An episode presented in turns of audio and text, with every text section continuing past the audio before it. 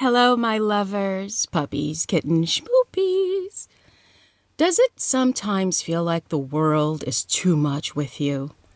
Now, I don't mean to be a Debbie, or should I say Deji Downer? Deji Downer, yay, a Deji Downer here. But being of Haitian descent, I am asked by others, What are you doing for Haiti? Earthquake. An earthquake is an act of God. There's only so much I can do. I can do what most of us tend to do when there are disasters that hit home or uh, a different part of the world. I contribute money, contribute to organizations and supplies. Then the president of Haiti, Jovenel, Jovenel Moïse, gets assassinated. What does Deji do? Well, like most Haitians or Haitian descended people, or even compassionate folks who care about what's going on in the world, I feel outrage, indignant. I mean, foreigners enter a country and assassinate the sitting president, although he wasn't very popular or liked, but it doesn't matter. Then the Texas border happens. More outrage, more feelings of helplessness. And then the big D sets in. This big D is not Deji. This big D is depression. Deji's my nickname, by the way.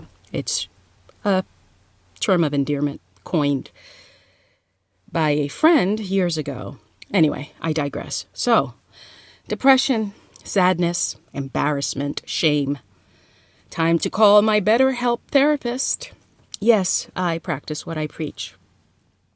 16 American missionaries, actually 17, one Canadian, workers and volunteers get kidnapped in Haiti. Kidnapped for ransom. What are you doing, Nadej? Why, why am I being asked what I'm doing? Am I this huge, that huge of a public figure?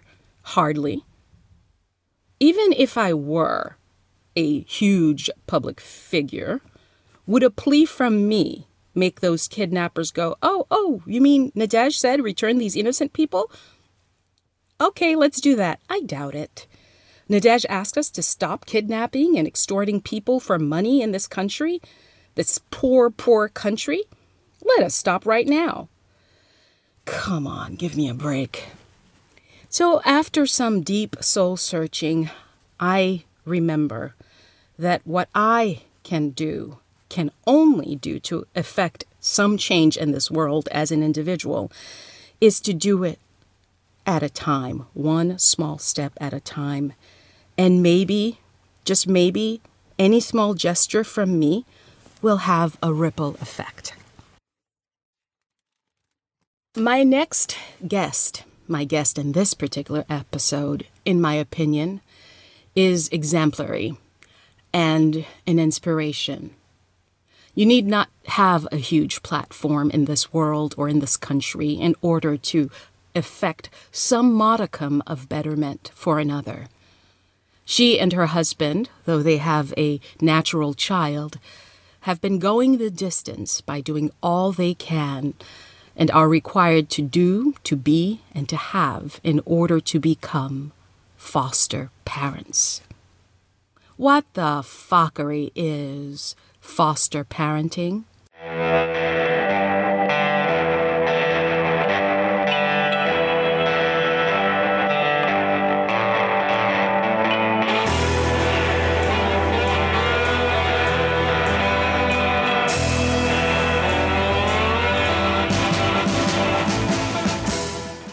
Well, we're about to find out. I'm Nadej August, also known as Deji, but we're going to stick to Nadej August. Nadej. I just did what most people do with my name when they see it they give it a hard G. What the Fuckery is a podcast about the things we hear about but don't know enough about. And if this is your first time, welcome. It's a series of conversations dedicated to hearing firsthand from the very people whose lifestyle truths or concepts we struggle with understanding, the very things we should know about but are afraid to discuss or don't discuss enough. Our subjects and topics may or may not be mainstream, But our guests and sometimes experts are in it, living their truth whether we accept them or not. And if in that process we manage to bring clarity to you, dear lover, puppy, kitten, schmoopy, then thank you for being curious, open, and willing. In that vein today, my guest is Jamie Parker Stickle. I was a guest in her podcast called Make That Paper a while back. I will link that episode in the show notes. I've mentioned it before. Jamie is an actor and writer and holds an MFA in creative writing from the University of California, Riverside. Low Residency Program. She is the creator and co host of the hilarious and poignant podcast, Make That Paper, as I said before, and is also the creator and host of the new storytelling series, Okay, you guys, dot, dot, dot, in Los Angeles. Her published work can be seen in the 2018 and 2019 Adelaide Literary Anthology, among other places. She has worked as the managing editor for the literary journal, the Coachella Review, and is currently co editor of the literal journal, GXRL. She's the recipient of a Virginia G. Piper Desert Nights Rising Star Fellowship. Only the best for you, my lovers, my puppies, my kittens, my schmoopies. Jamie, I love your name. But for some reason, whenever I think of you, I want to say popsicle. it's so funny because my son listens to Koo Koo Kanga Roo and they have a song called Popsico. And he goes around going, Popsicle. And I'm like, dude, that song is after me. That's great. I love it. what a coincidence. But that's what comes to mind. What the fuckery is foster parenting? Now, I'm going to say normally this is when you would jump in and explain what it is. I think in theory, most of us by now who are at least in this country, the United States, know what it is. But here you are someone who, for all intents and purposes, on paper has it all. You are a married woman. You have this wonderful husband. Uh, you have a beautiful boy. And yet you both are opting to join into the join into the foster care system. What the fuckery is that about? um, it's it's interesting. Um, I come from a family of um, kids who were adopted. My father was adopted from an orphanage um, at a, you know, about a year old, just under. Um, my maternal grandmother was adopted from an orphanage when she was just over a year old. Um, it's something that always resonated with me growing up. The fact that um, the two of them had no history besides the one that was created with their um, adopted parents, fostered began as foster parents and adopted them. Um, so that fascinated me. And, uh, you know, knowing my grandmother, this incredible person, I can't even imagine the kind of incredible children that are in the system that I would have the opportunity to know who would one day have children and be able to tell their story to. It just, it was just this thing that was always, I guess, bigger than life to me because I grew up watching Annie. I want, you know, when I saw Annie on stage, I wanted to be an actor. I wanted to be an orphan. I wanted to sing and dance, you know, but when you look back, a lot of the films, kids' films had to do with children that were orphaned or fostered, you know, and that really pulled something inside of me. And I always knew from a young age, I used to tell my mom when she got me a Cabbage Patch doll, I said, This is great. Um, I adopted her, and one day I'm going to adopt a child. You know, it was just always something that I would say oddly. Um, but there was probably a lot of influence from from movies and television at the time. Right. Wow.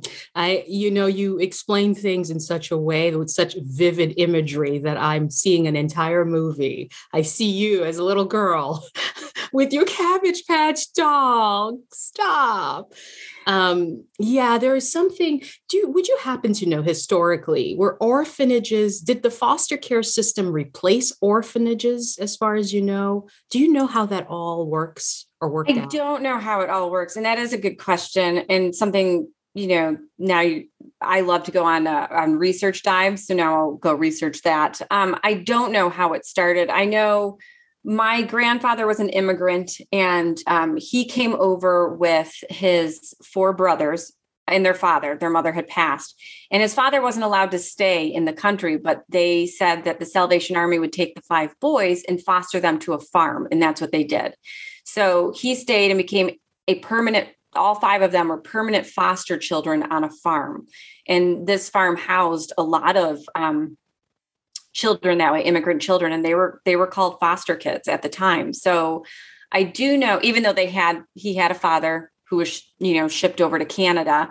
Um, so I do know that the term isn't isn't far away from orphanage. I know, you know, his wife, my grandmother, was technically an orphan in, in an orphanage in Oklahoma. So um, you know, they they are definitely, you know, closely related. But that is interesting. That is something that I would look up.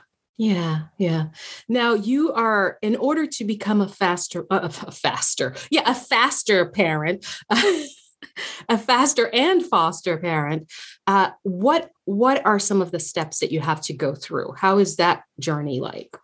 So, um, first, first you really have to decide that it's something you want to do and then you have to talk to people i think i think the greatest thing about social media um, a lot of people don't want to broadcast it which i totally understand but through social media you'll see that people have posted about their journeys or have looked into something and it's good to start there before you just jump into the los angeles county or state of california foster to adopt or fostering system because that can be incredibly overwhelming and a little bit deterring if i'm being honest. Um, but the great thing about it is that there are programs that are designed that are nonprofits to help um, aid people who do want to be foster parents. So instead of going directly through the county, you can go through a program. We're going through a program called Extraordinary Families, and they are extraordinary. Um, there's over 50 different programs in LA County. I can tell you that. Um, and we've have and know several people that went through extraordinary families. Um, and they make the process so much easier. And what they do is they give you an orientation. It's non-committed you know you don't have to commit to anything. They make it very easy but they give you first this orientation they ask you to come to. And they're always very eager and and awesome about providing information before you even commit to an orientation um, they're very transparent which is awesome um, but going to their orientation I think it's about two to three hours. It was almost three hours. And um, we did it by Zoom because of COVID, but it was so informative. And I cannot tell you how transparent they were, but with their transparency, made you feel already a part of a system that is working for children. And I think that that is the most important thing. I mean, when you think about how many kids are in the system, is very upsetting. Sorry, because we're, mm-hmm. you know, we're in the process of going through it. So we're taking a lot of class, months of classes. Um,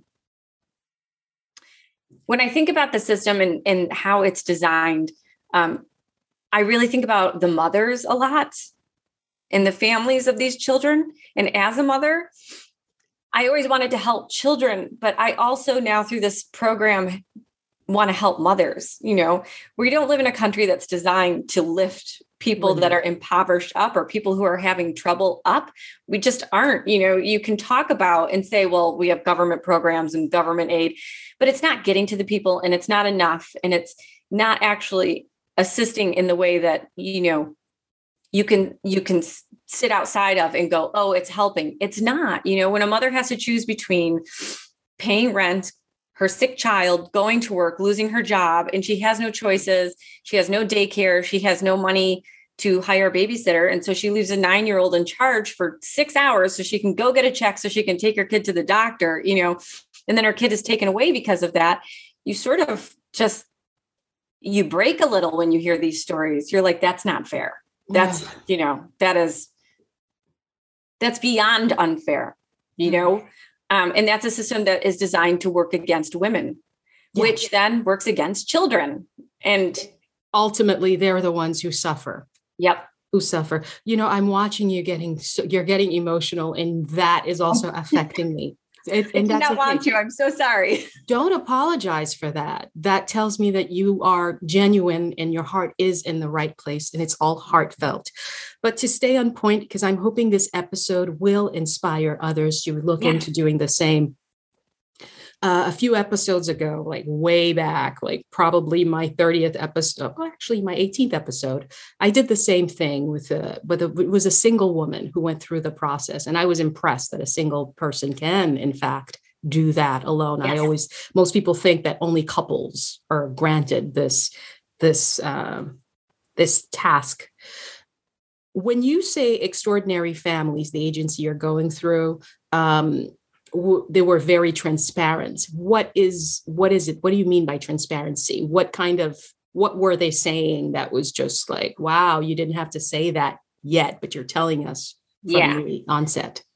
Yeah, they definitely um, are upfront about the difficulties. Um, this isn't an easy road. Um, you know, when you go through fostering, a lot of times people are a lot of the stories that I hear from friends or people, you know, one, you know, one person away from me, um, are are often single people or people who are couples who have tried and have not been successful in having a child. And so they decide they're going to go through the foster to adopt route, which is lovely. Um, but it's hard because um, really the idea is everybody wants these children to go back to their birth families. You know, the idea is to make a family whole, that we are a middle ground to assist in making another family whole again. It's this idea where, you know, no child and no mother should be separated if they want to be together, if there's, you know, enough evidence and enough room for that person to take care of their child, right? Enough support. So, that's hard for a lot of people because bonding with a baby or bonding with a child, um, having them for six to 18 months and then being told, okay, we're they're going to be reunited with their birth family. That is, that can be um, jarring it can it can be emotionally disruptive for both the child and the and the foster parent it can I don't know, it can it can shatter your world, right? You've become a parent and now they're saying, okay, but this child belongs to their birth parent, right? So they were very upfront about it. You know, as foster parents, you you really you're not represented in in in the process of 18 months. Okay. Um, the foster child gets a lawyer, the um, birth parent or parents get uh, representation, of course. And the foster parent doesn't. You're there as you know you're working to help reunite and reunify a family. That is your job. Um, and should that fail then yes you become that child's family you know moving forward after 18 months. But 18 months is a long time to have a child and to bond with a child. So i think that was the biggest thing of transparency was them really laying it out like listen you have to be okay with this. You have to know that the journey isn't about you getting a baby. The journey is about you helping a child in need, hmm. whatever that is, you know, whether it's the rest of their life or whether it's just this 18 months, whether it's two weeks, whether it's six months, you know. And so I think yeah. You mentioned 18 months a lot. Is that the maximum allowed? Uh, really, it's the maximum amount of time with one child. So then what happens if the parents don't come through, or do they now take the child and bring it someplace else, or they give you the option to keep it for a little longer?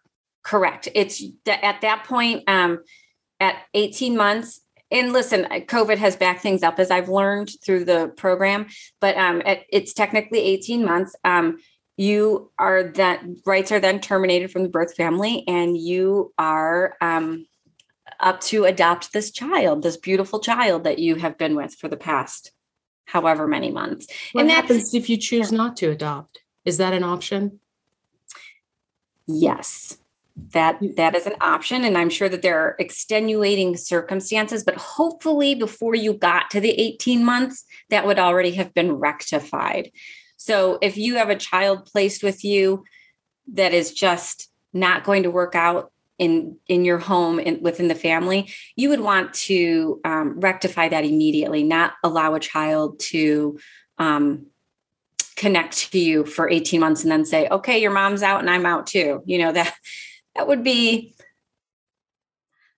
I can't imagine that happening. And should it happen, I, I think that it would be um, cruel, cruel, and for very specific or for very specific health reasons. Very specific health reasons. I would hope, you know, um, because when you sign up especially with extraordinary families and i don't know how all the agencies work but especially with extraordinary families and how the the state is trying to work it now is you're called a resource family you're no longer called a foster family and the idea is that we are taking taking out that foster idea and you are a resource family to the birth parent and the child and you are um, committing to adopt this child should that um, should those uh, birth parent rights be terminated. So you're making a commitment to that. So um, if you would know pretty quickly, I think within the first month, if a relationship wasn't going to work out for your home, and they would, you know, find other placement early on. How did you zero in on extraordinary families? How did you find them? Did you check out other agencies and you chose them? And what was it about them that made you go, they're the right fit for me, for us? Yeah. So I like to call it my sixth sense, but um, I so our child we had some um, getting out of COVID. We had some uh, tennis lessons at this little community center tennis clinic, and I met this woman who had three sons. Um, and we both showed up for a day that there was no tennis. Um, and I was talking to her, and she was like, "So you just have the one?" And I was like, "Yes, but we are looking to become foster parents." And I don't know why it just slipped out of my mouth. It's not something that I had told anyone at that point. Um, my husband and I were were just between us and he was ready to go. He was like, I'm ready. Let's do this. Let's, you know, let's start looking into it. And she said, about 20 minutes later, she said, So remember when you said 20 minutes ago about fostering? And I was like, Yeah. And she goes, Who are you working with? And I said, um, No one yet. I'm just on the, you know, LA County fostering pages. And she's like, Stop. I fostered to adopt. This is our child.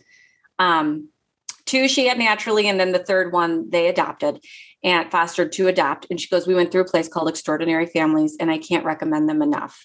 Mm-hmm. And so I um, was like, Okay. So I went home, and we've since become these are our great friends now. Um, I went home and researched Extraordinary Families, and I, I just fell in love with their website and their people. And I emailed them just to get more information.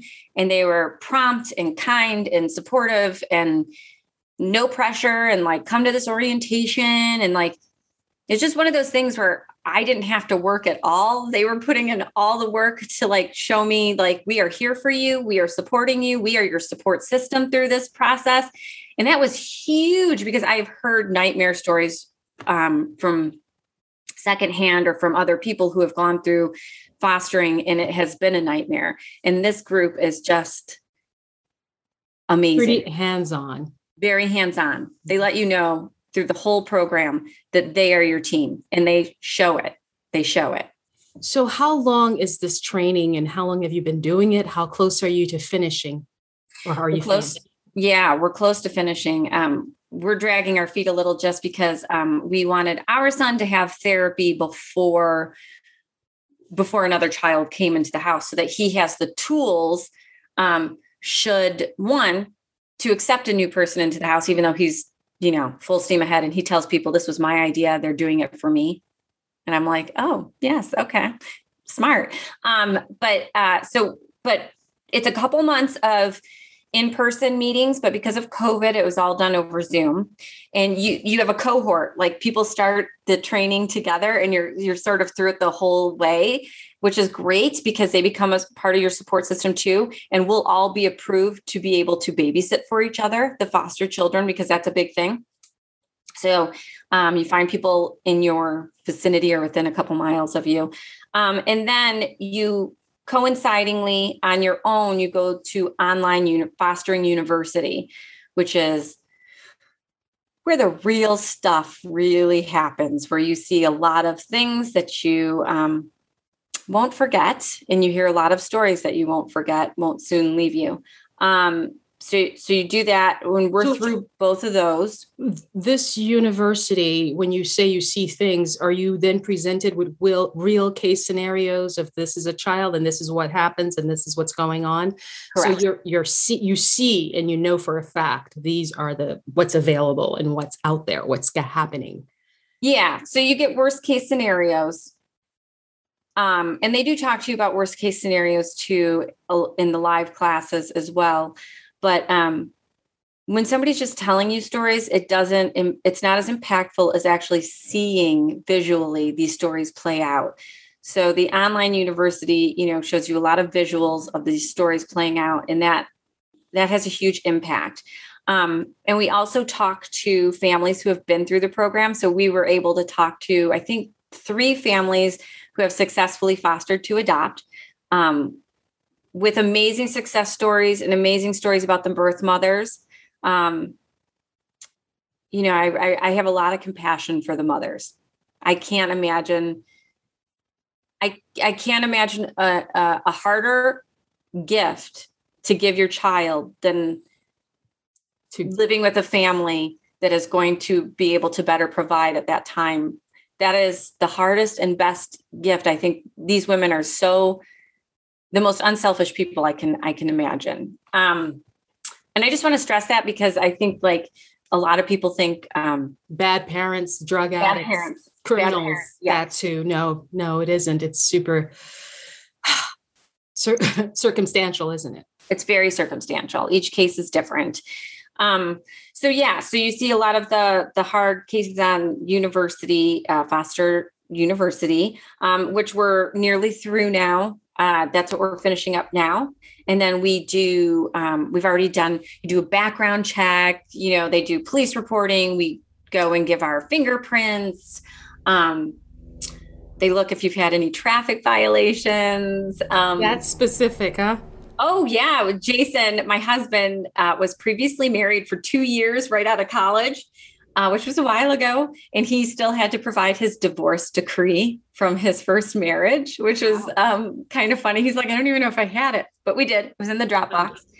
Um, yeah, so there's there's they are very buttoned up as I would hope they would be, in that it's not a problem for us. Like we're happy to go through the jumps, jump through the hoops to like show that you know we're we're good to go. Yeah. We're when you were um, so, so, with extraordinary families i imagine every agency is different so you obviously can't speak to or for the other agencies. Right. Uh, does the program work in terms of hours completed or length of time spent? Do you have like okay you must complete x amount of hours before you right. can- you must complete their program. So if you must be in attendance for the entire program, and because it was on Zoom, you had to have your camera on. So they knew you were present the entire time and you had to stay the entire duration of each class. Um, and if you had to miss a class, then yes, you had to make that up in the next session. So even if you, so say it was six to seven class, seven classes, and you missed class five, you would not be allowed to just move on in the process until class five was made up. Hmm.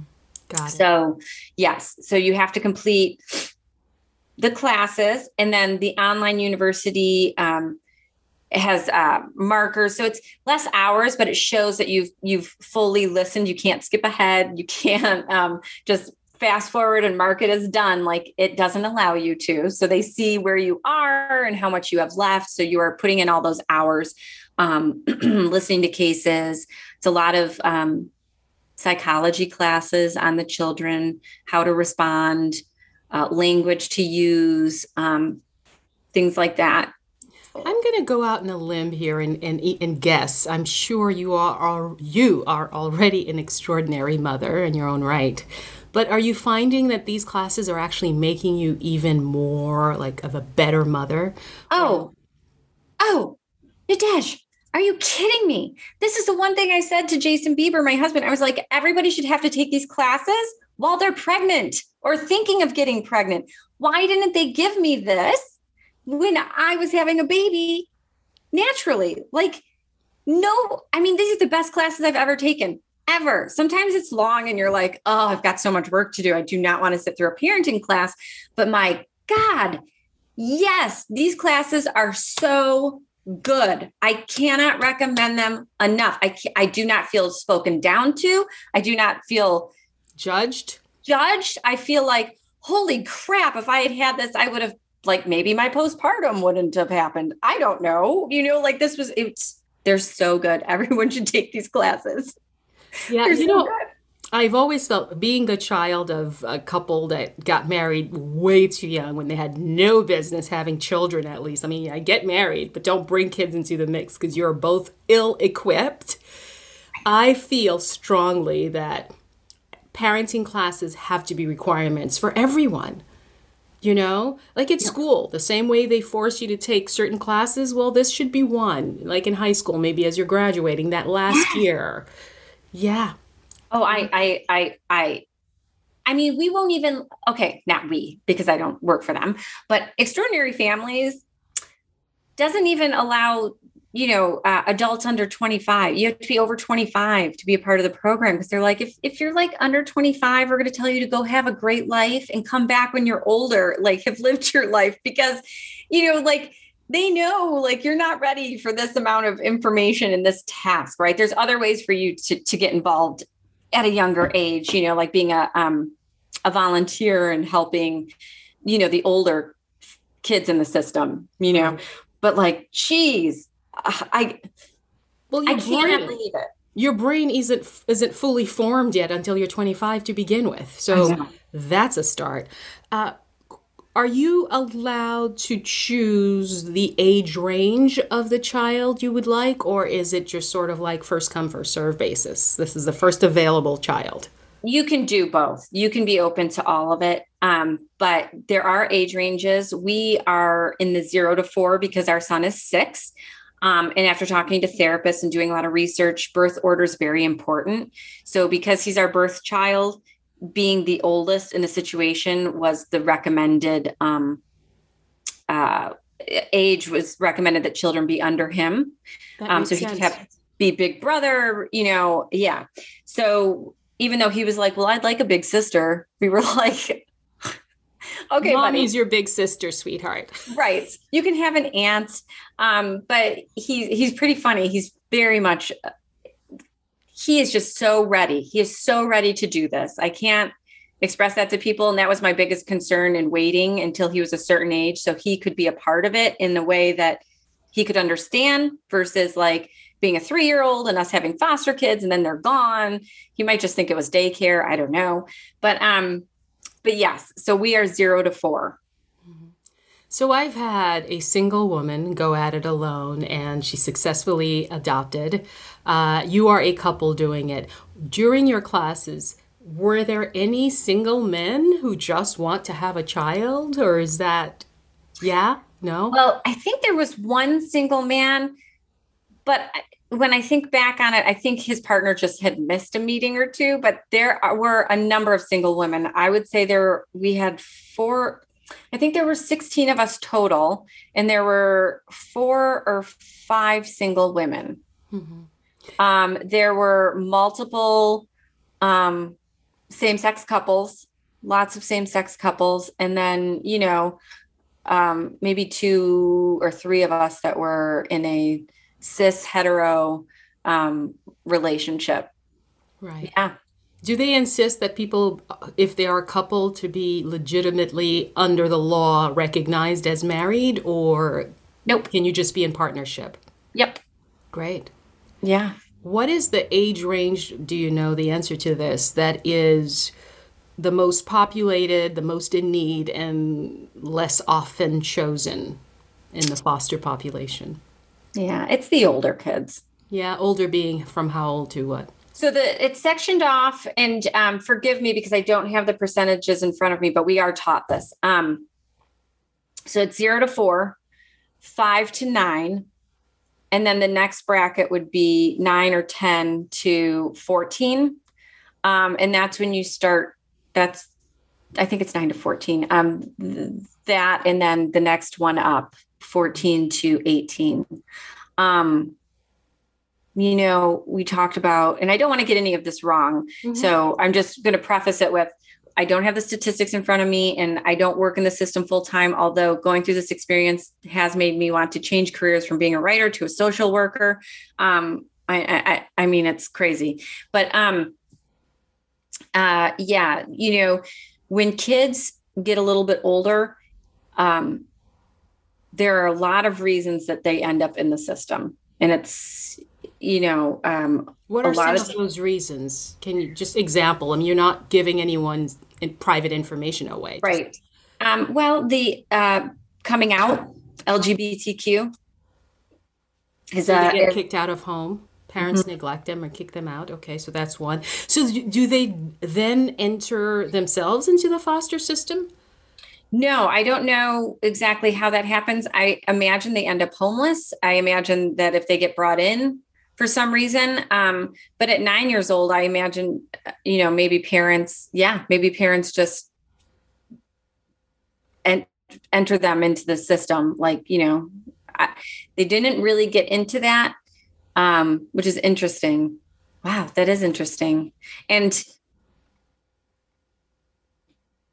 I can't, I just, yeah, that's a good question. I, am curious. I'll, yeah, I'll look, try to find out yeah, like, you know, what happens if your parents kicked you out because, you know, you have a sexual orientation that is not to their liking? And do they, you know, what happens? Um, so, okay, so that's one group. Uh, what are some other reasons? Because I don't know, can you get taken away at 14? I. You can, yeah. Yeah. You For can. what are some reasons? Neglect. Um, Neglect is a big one. Um, what is considered neglect? Uh, at 14, I, I, I would assume at 14 that it would a, a, school would have to be involved in seeing neglect. Um, and I know that that's the case for like around the nine year olds, like, because uh, at that point, oftentimes I don't, I, I'm trying to remember specifically one of the case studies they showed. Um, I do know, okay, I do know about one nine and 10 year old. Um, their mother, unfortunately, was on drugs. Um, she had multiple children, multiple, multiple children, and they were all taken into the system multiple, multiple times. So, um, child welfare checks happen. And often at that point, I don't think it would be a first time offense if a 14 year old were taken out. I think that this child probably would, the mother would have been in the system already, had kids taken away or that child taken away before, gotten back together, and then her relapsed and on a welfare check probably lost the child again. Um, that is something that happens. Um, I think it's, I think it's a hard, a hard thing to stay clean and to, to stay sober. Um, especially when things are against you, you know, when you're, I, I don't know, but I would assume that the older kids, it's, it's a multiple repeat offense, like of the parent, so that the welfare checks would indicate, you know, okay, this isn't going well he, they have to come back established. Yeah a pattern yeah. gets established. And um, do you know i have uh, and i think it's okay if i share this an aunt in new york who uh, fostered a child as soon as the child was born. The mother was serving a some a sentence at rikers yeah. island uh, but she was a crack addict or some kind of drug addict. And my aunt had the child and she was ready to adopt the child and suddenly the mother resurfaced saying she wanted her daughter back. And so for a while it was painful and tenuous. The kid was four at that point. And uh, and how my aunt ended up adopting Lily was she just the mother just didn't show stop showing up at hearings. Yeah, that happens. Yeah. So by default, you know. yeah. I think it's you know what I far be it for me to put any opinion on anything. This is just strictly from like just watching a lot. And again, I've not watched enough because I'm not a social worker, but you know, this has really affected me in that way. Um, I just feel like when you when you've I don't even know if I should say this, but um, when you have a younger child, I think it's easier to possibly see them with another family and going, okay, listen, that's a baby and you're going to take better care. And it might be easier to look like you're fighting for that child by not showing up to court, you know, versus just terminating the rights, your parental rights on your own. Um, it just sits with me that way. Like, I think that's a mother that was like, I'm not just going to like sign my kid over because I don't want them to think I stopped fighting for them. But if I don't show up, then that that person is going to get my baby and they're going to do right by them. You know what? Uh, strategically, that makes sense. And that is a perspective I never considered because it's so easy to be in judgment. It's like, yeah. oh, look at that. She's probably back on drugs. She just stopped showing up. But you're right. It is a good strategy because if I just terminate my rights, sign the papers over, then I just seem like this heart, cold hearted, heartless person. Whereas the selfless choice is in fact to get let the child be with someone who's had them since day one. And this child poor thing was born addicted yeah. and has had a lot of um, issues. But you know therefore by the grace of god she is doing well with a lot of therapy and a lot of a lot of love. Um, great. yeah yeah. Hey listeners the term self care is thrown around a lot these days, and deservedly so. And I think we can all agree that mental health is part of self care. And one of the many reasons we tell ourselves is lack of time and money. Well, BetterHelp.com is the world's largest counseling service. It's not a crisis line, it's not self help. It is professional counseling done securely online. Now, BetterHelp will assess your needs and match you with your own licensed, accredited, and board certified therapist in under 24 hours therapy from the comfort of your own space. What could be better than that? You can schedule weekly video sessions or phone sessions with your own personal counselor. You can log into your account at any time from anywhere to send a message to your counselor. And BetterHelp makes it easy and free to change your counselor if you ever needed to. Um, it's very affordable. It's more affordable than traditional offline counseling, and financial aid is available. So get started today. And you, as a What the Fuckery listener, get 10% off your first month at betterhelp.com forward slash fuckery 10. Again, that's betterhelp, H E L P dot com forward slash Fuckery10. In fact, use Fuckery10 as a promo code and discount code anytime and anywhere you um, use our sponsors. Okay, back to our program. Ooh, we we are spilling some tea, wouldn't you say? My lovers, my puppies, my kittens, my schmoopies. Listen, I don't know about you, but I'm more likely to stick with a healthy habit if I know why it's helping me. And that's why I'm happy that we are now being sponsored by Pique Tea. Now, why do I love Pique Tea so much? Well, other than the obvious fact that they are sponsoring the podcast, they are also offering you, my listeners, my lovers, my puppies, my kittens, my schmoopies, a discount. Fuckery5, 5% at everything you order. Uh, use code Fuckery5 at checkout. But back to why. So here's what I found out. There are three secrets to unlocking the benefits of plants and to maximize the health potentials. Number one, antioxidants. They are known as nature's cleanup crew. Uh, they are found in green tea, black tea, elderberry, turmeric, all things that they have. Antioxidants help protect cells against harmful effects and free radicals and oxidative stress resulting from aging, environmental toxins, and more. And uh, number two, science tells us the benefits of the plants are groundbreaking. But why are so many experiencing minimal benefits? Well, because the key to getting the most nature has to offer is lies in its quality quality well pique tea takes the highest quality plant ingredients from supreme sources like from aswan egypt to kagoshima japan they then extract the bioactive compounds in the tea and the super plants at cold to low temperatures for up to eight hours using uh, what they call the cold extraction technology. And the final result, it's an amazing antioxidants. The antioxidants are actually preserved in whole form.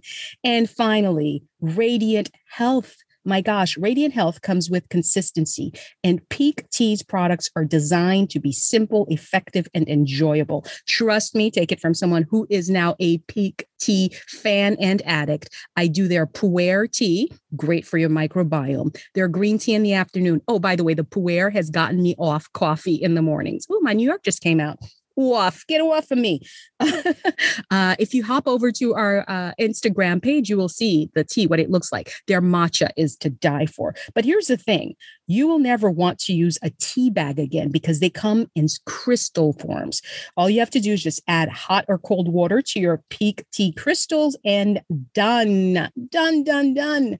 Go to piquetea.com. That's P I Q U E tea.com. Links and show notes, of course, and use discount code FUCKERY5 at checkout for 5%.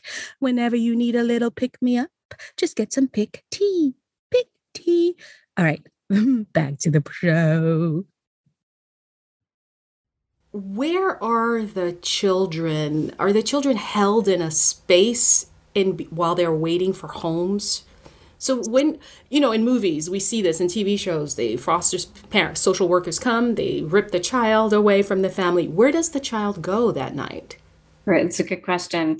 In Texas right now, what's happening is there's such a backlog that in Texas they're actually um, at the offices of the social workers. They had like four kids sleeping in um, their offices because they had no placement for them. They had nowhere for them to go. These were, you know, teenage kids and they just they had nothing for them.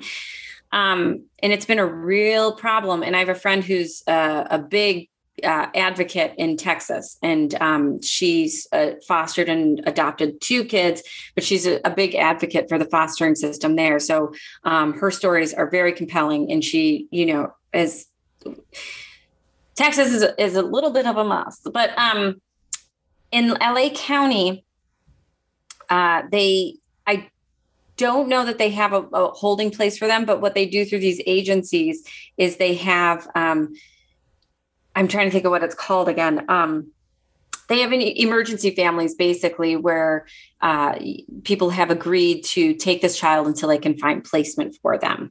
So it, it's an interim home. Yeah.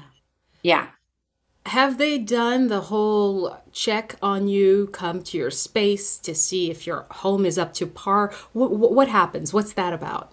So it's um yes they're going to do a home study it's called uh, and we have a checklist so they haven't come yet. Um, we're almost to that stage. We'll be there very quickly actually we've been um, going through the checklist and making our house ready. So um, what they do is they'll come walk through and do a home study and tell you the things that uh, you have to have done before um, a child can come. Such and then as, what's an example? Because I mean, you have a son already. I imagine that the house is child proof or was child well yes and no um, we have to put child proofing back up on medicine cabinets which means locks on medicine cabinets locks on liquor cabinets locks on cupboards with cleaners in them um, uh, I'm trying to think of other things. Oh, you know, if you have stairs, which we don't, thank goodness, but if you have stairs, you have to have baby gates. So it's basic baby proofing. Yes. And that's zero to four.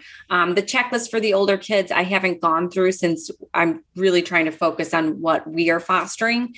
Um, but yeah, it's, it's, it's your, it's your basic child proofing. This isn't, it's not, it's so, it's so funny to me because a lot of people have the wrong idea about children in the system. They really do. Um, and, and little patients. And I just want to clarify something really quick. This is a long, I'm trying to cut a long story short, but one, psychologists and doctors have proven that children, after six months of being in a stable, caring environment, um, can change. Their brains can change. So this idea that we make narcissists at, in the first six months of life and then they can't change and they're always going to be this person is absolutely incorrect. Neuroplasticity you, is what that's called. Yes, exactly. Mm-hmm. Thank you. Thank you for being so smart. Um, I try.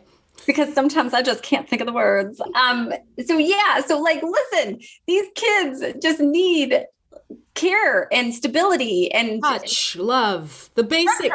The basics. So, anyways, um, I because I say this because this person came up to me and they were like, "Oh, you're gonna you're gonna faster. You're gonna have to get rid of all your knives. I heard you have to get rid of all your knives." And I was like, "Listen, I got rid of all my knives the day my baby was born because I was afraid of them. I was like, no knives in the house. There's a baby."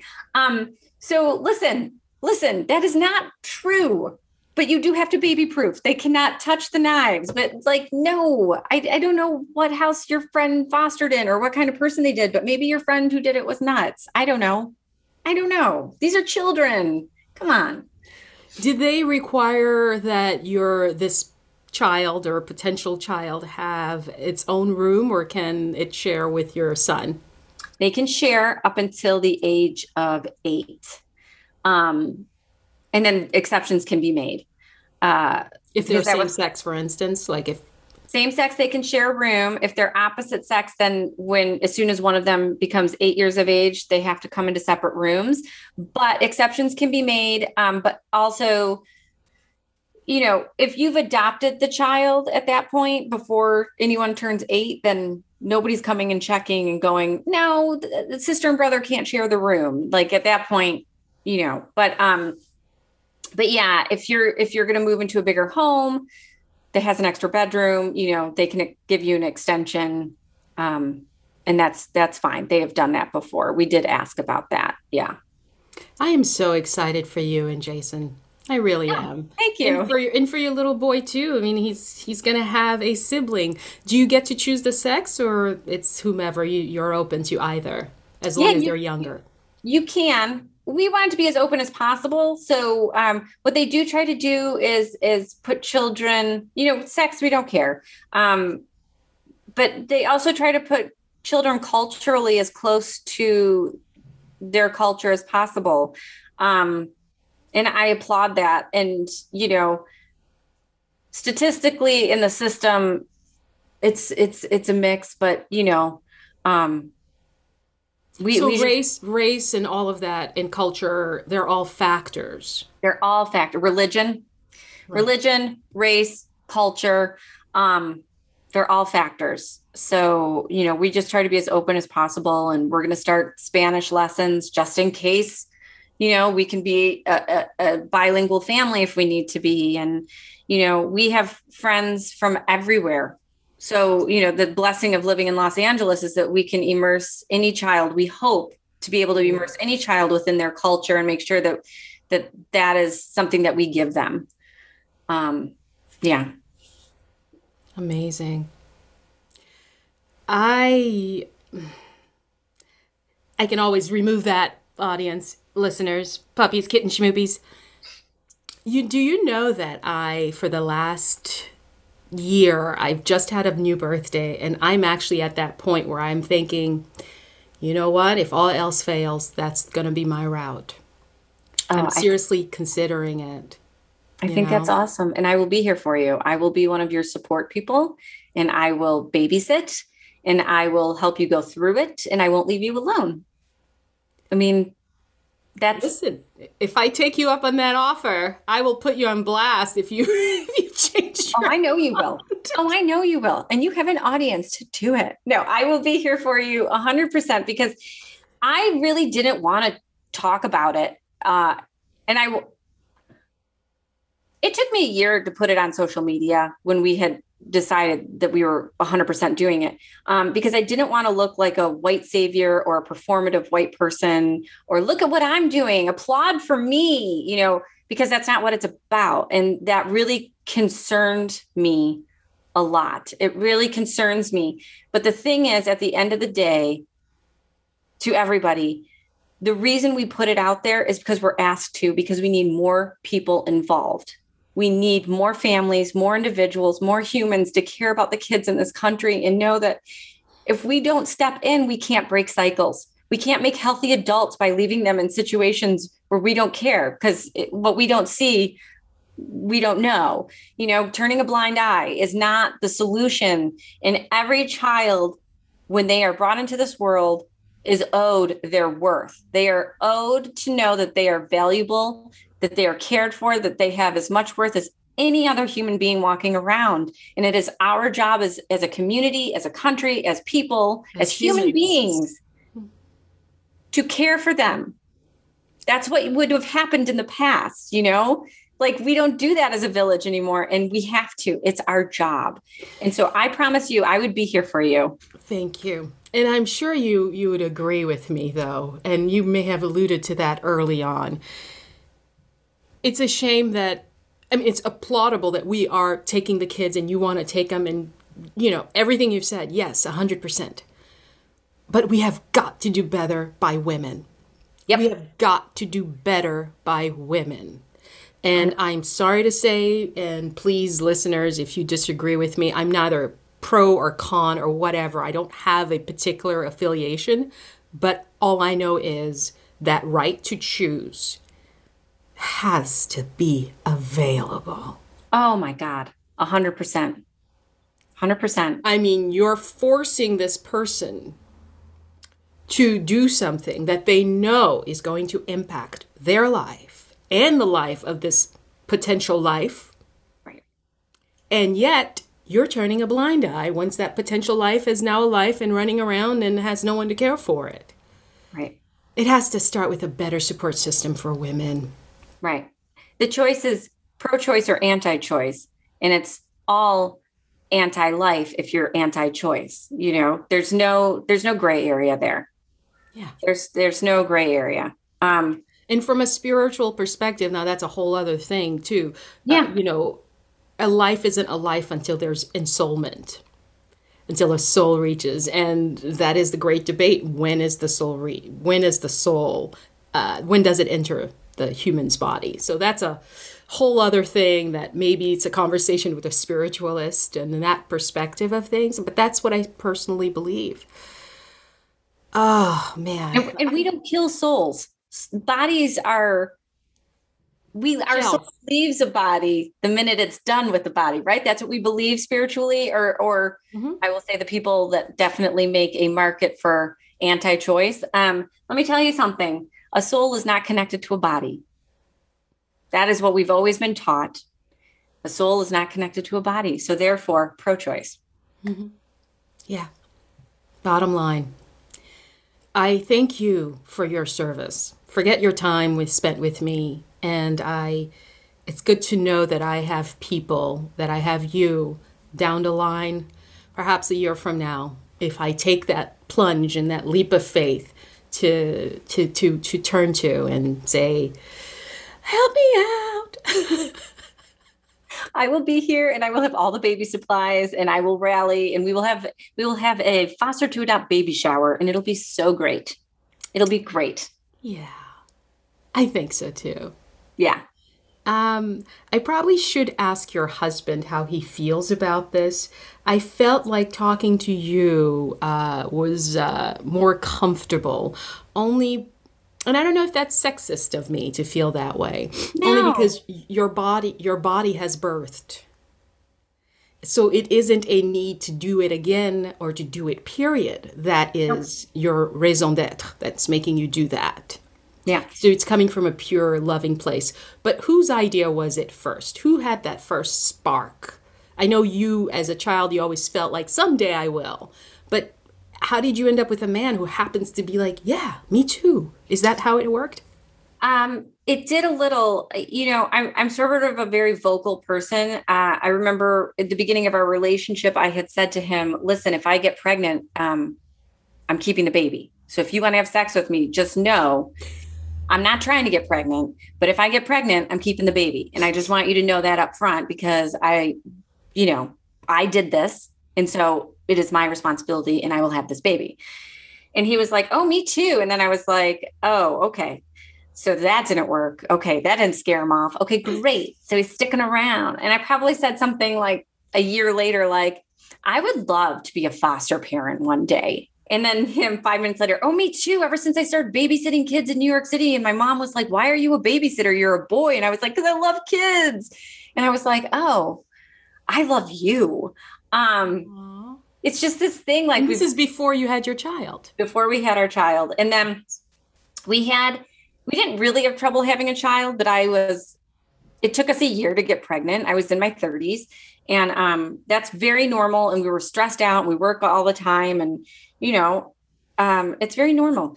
But I was like, okay, if we can't have this baby, we're going to start fostering. Right. And he's like, yeah. And I was like, I'm not, he had done a documentary. He was um, a director on a documentary for um, in vitro, this family who had gone through 15 years of trying to have a, a baby naturally.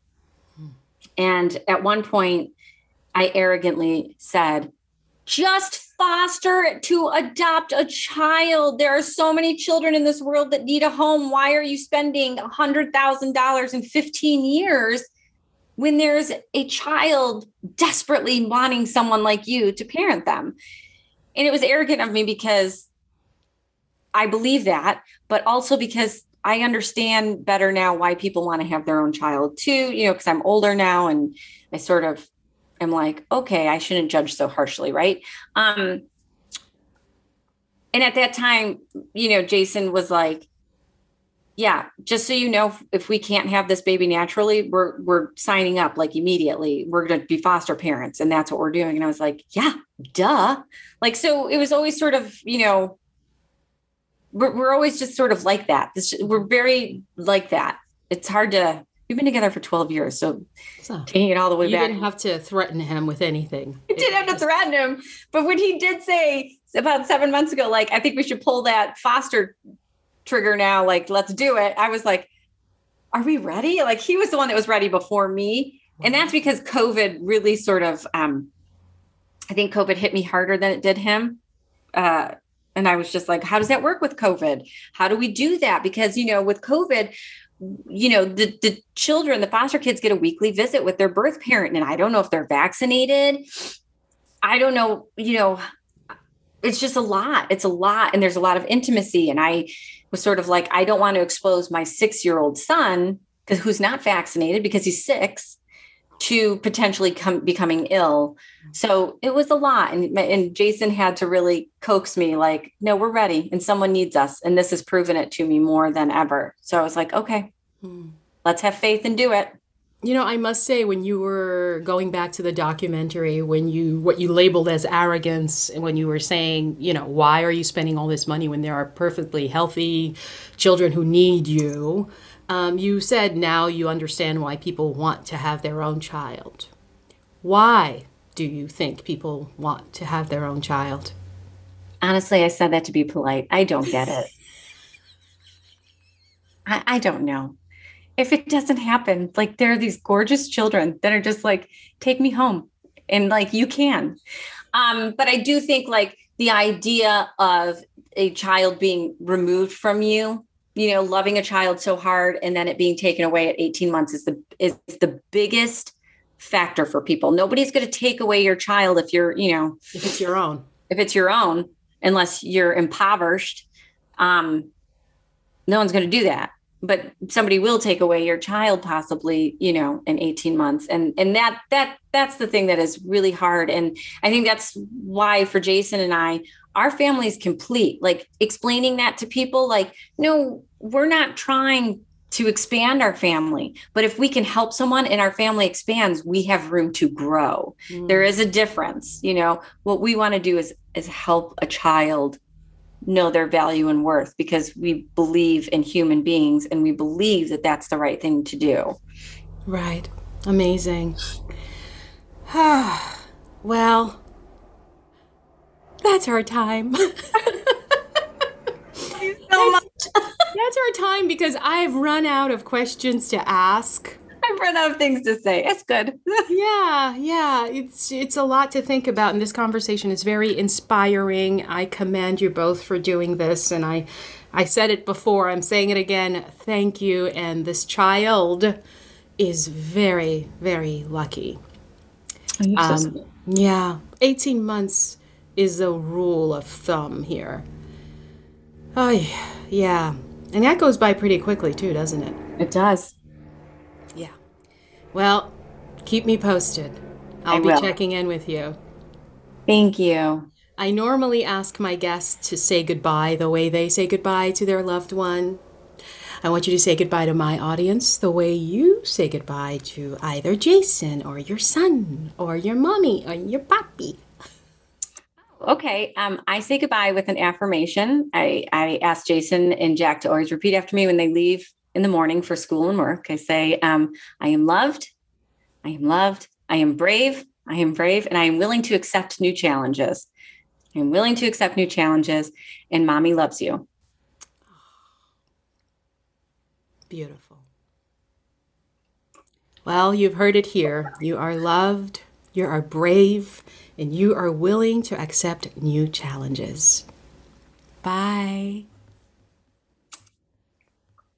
Natasha,